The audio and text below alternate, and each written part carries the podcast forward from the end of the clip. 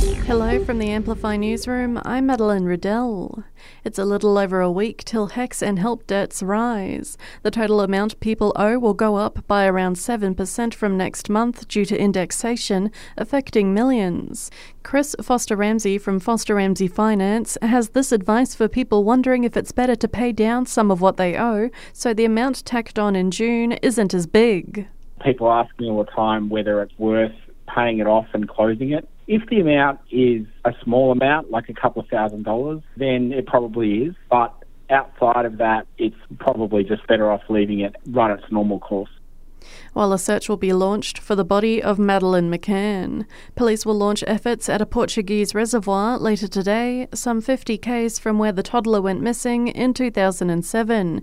It's at the request of German authorities, as it was visited by a suspect when the then three year old disappeared. As we mark National Spinal Health Week, the Australian Chiropractic Association is highlighting the impact of headaches. New data shows 82% of ACT households surveyed experienced headaches, which is some of the highest rates in the country.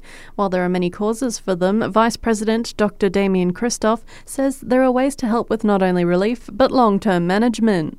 So you see a chiropractor to help you manage the headache, and then you might see the chiropractor to continue to help you have a healthy neck and to prevent migraine or headache in the future. While the Canberra Hospital is preparing for the arrival of a brand new MRI machine.